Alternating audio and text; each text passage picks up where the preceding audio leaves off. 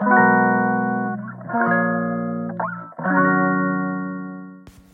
い皆さんこんにちは本日で26回目の放送となります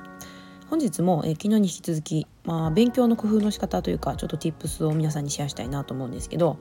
今日は、えーと、時間の確保の仕方っていうのを、えー、具体的にお話ししていきたいなと思います。はい、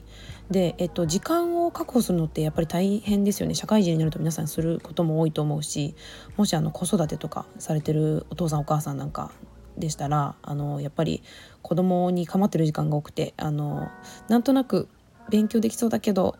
うんと子供がいてちょっと集中できなかったりみたいなちょっと中途半端な時間もいっぱいあるのかなと思います。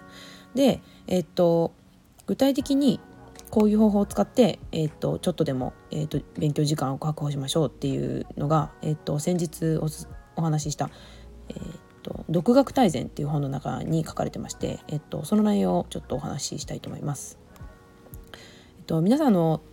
毎日あのスケジュールなんとなくやることって決まってると思うんですけどそのスケジュールを見直したことってありますか？毎日自分は何時何分に何をしているって具体的に分かりますかね？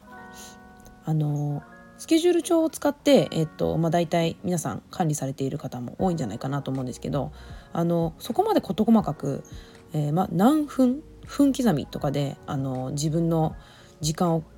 把握している人ってあんまりいないんじゃないかなと思うんですよ。でそういう方に是非やってほしい方法として、え、っとまずスケジュールをあらかじめ立てるんですね。自分の一日のスケジュール、えー、っとまあ、平日であれば、まあ、朝うん6時半とかに起きてで、えーと、その1時間その間1時間、えーとまあ、支度をしてとかで1時間後に、えー、出勤してで、えーと、何何分後かに会社に着いてみたいな大体そういう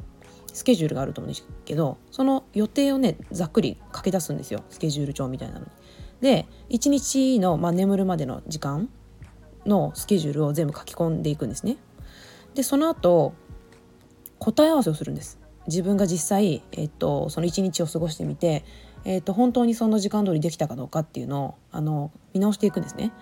で、えっと、見直してみると多分わかると思うんですけどあですごくね細かく書き込んでいくんですけどあの予定としてでは書き込まれてなかったような、うんとまあ、例えばお子さんがいたりする方だと,、え、っとまあ、朝ご飯子供にご飯食べさせるつもりだったんだけど 子供がぐずっちゃって30分ぐらいちょっと長引いてみたいなちょっとそういう予期せぬハプニングとかもあったりとかして結構予定がずれ込んだりとかするじゃないですか。でそういうのも全部書き込んでいくんですよ。で自分が実際理想としているというかそのつもりで、え作った、予定と実際の、えーと、行動っていうのはどれぐらい、え時差があの差があるかっていうのをまず確認します。で目で見て認識します。でえっと自由そのスケジュールに応じて、えっと、その本人の自由度ってあると思うんですよ自分がどれぐらい自由にその時間を使えるかっていうその本人の裁量がどれぐらい効くかっていう自由度があると思うんですね。でこの実際自分が作ったその行動記録にえっと何ですかね各項目ごとというかそのやった科目ごと例えばご飯食べるとか、えっと子供にご飯を食べさせるとかえー、っと仕事みたいなそういう項目ごとに自分がその勉強できるぐらいの自由度がどれぐらいあるかっていうのをねパーセンテージでつけていくんですよ。で例えばもう子供を寝かしつけた後は、えーと、完全に自分の自由に自由時間が使える時間だったとしたらそこの、えーと、自由度は100%になりますよね。でだけど朝起きて、えっとまあ、子供にご飯食べさせてる時間っていうのはちょっとあんまり自由度がないので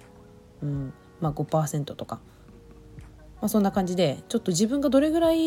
その自由度があるかっていうのを書き込んでみるんですね。で、えー、っとそのパーセンテージが、え割り振られたところで、えー、っとまたね別のちょっと表っていうかあの項目を作ります。えっとまあ、各その自分の、えー、自由時間度のその自由度の度合いによってどういう勉強ができるかどういう種類の勉強ができるかっていうのをまたちょっと書き出してみるんですよ。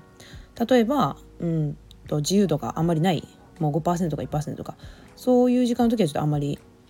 勉強ってできないですよね考えるただ考えるだけってこともちょっと難しいし聞くだけっていうのも難しいしまあ見たり読んだりとかでもちょっと難しいかなみたいな。でそのパーセンテージがちょっと高くなるところ例えば30%ぐらいの時は、えー、まあそのものを広げて見たり読んだりとかっていうのは難しいけど耳だけ耳を貸すことだけはできるなっていう場合は、まあ、聞く聞くだけでできる勉強、まあ、音読とかあのオーディオブックとか音声教材を聞いたりするとかであの考えるだけっていうこともあのすごく勉強になるので考えることができるそういう余白があるっていうのは全部その勉強できる時間帯として考えていいと思います。でえっとまあ通勤電車通勤されてる方は、まあ、座れないあの立ちっぱなしにあの電車に乗っちゃった場合あの、まあ、片手でちょっと見られるような、まあ、スマホでちょっと確認できるこの、まあ、アプリをちょっとダウンロードしておいて、まあ、見ながらちょっと勉強できるのを入れておくとか。でまあ100%自由時間が使える場合100%の自由度がある時は、まあ、全てほとんど全ての勉強ができるので、まあ、聞いたり見たり動画を見たりとかあと読み書きをしたりあの声に出したりとかすることもできるので、まあ、そういった感じで自分の自由度に応じて自分の学習方法をあのちょっと当てはめていくんですよ。これならできるなみたいな感じで。あのまあ、私は独身なのであのどの時間も自分の自由に使えるのであまりこういうのはあの気にしなくてもできるんですけど、まあ、一人暮らしなんであの誰かと暮らしてたりとかやっぱ子供さんがお子さんがいたりとかすると、まあ、お子さんの寝かしつけとか、まあ、そういう時にあのちょっと子供がうとうとして、えー、自分のこの手は自分の身は空いてるんだけどちょっとそばにはいなきゃいけないみたいな時は、まあ、オーディオブック聞きながら、えっと、そばでトントンしてあげるとかっていうことができるのであの全くこの今まで勉強できないってやってたような時間があのちょっとした勉強に使えるようになるっていうことで、えっと、隙間時間を勉強時間に当てることができるようになります。で、えっと、次にちょっと、ね、お話ししたいのは、えっと、その人の忘却曲線っていうのをちょっとお話ししたいんですけど復習ってやっぱり勉強ですごい大事なんですよね。で、えっと、人は20分後に42%も忘れちゃうらしいんですよ。たった今勉強したことが20分後にはもうほぼほぼ半分ですよ。ね42%ってほとんど忘れちゃうみたいです。で、えー、そのまた、えー、1日後その学んだ1日後には67%忘れちゃうそうですね。はい、で31日後、まあ、1か月後には79%忘れると、まあ、8割ぐらい忘れちゃうと、まあ、1か月経つとほとんど忘れてるっていうことですね。でこれは、まあ、どんな人でもそうみたいなんですよ。まあ、すごい天才とかはちょっともしかしてちょっと違うのかもしれないですけど普通人はこういう忘却曲線を持っていて、まあ、学んだことを瞬時に忘れていく生き物なそうなんですね。なので、えっとまあ、一夜漬けとかで、まあ、次の日とかは覚えてるけどやっぱもう 1, 1ヶ月後とかもう 数ヶ月経つと全然覚えてないっていうのはまあそのせいだと思うんですけど、えっと、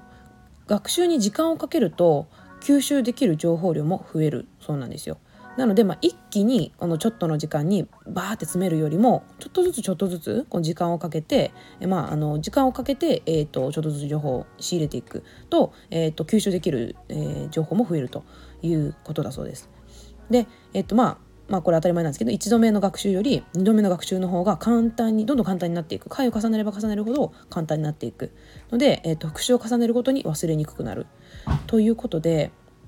えっ、とねちょっとでも復習するとすごく頭に残るというかその忘れるんだけどもいや学んだ分から忘れていくんだけどちょっとでも10分だけでも復習すると100%ぐらいねあのまた記憶率が戻るみたいなんですよ。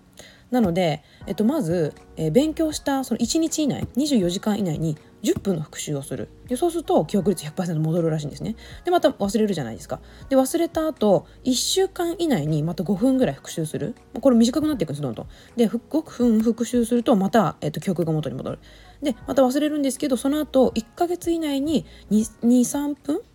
やるとまた元に戻るらしくて。まあ忘れてはいくんですけどその都度ちょっとずつねこの短い復習時間で済むようになるというかっていうサイクルでやっていくとあのかなり頭に浸透させられるそうなんですよ。なのでこの1日以内に10分1週間以内に5分1ヶ月以内に23分っていうのを、まあ、繰り返しのサイクルの中で入れていくとかなり頭に定着する記憶として定着していくそうです。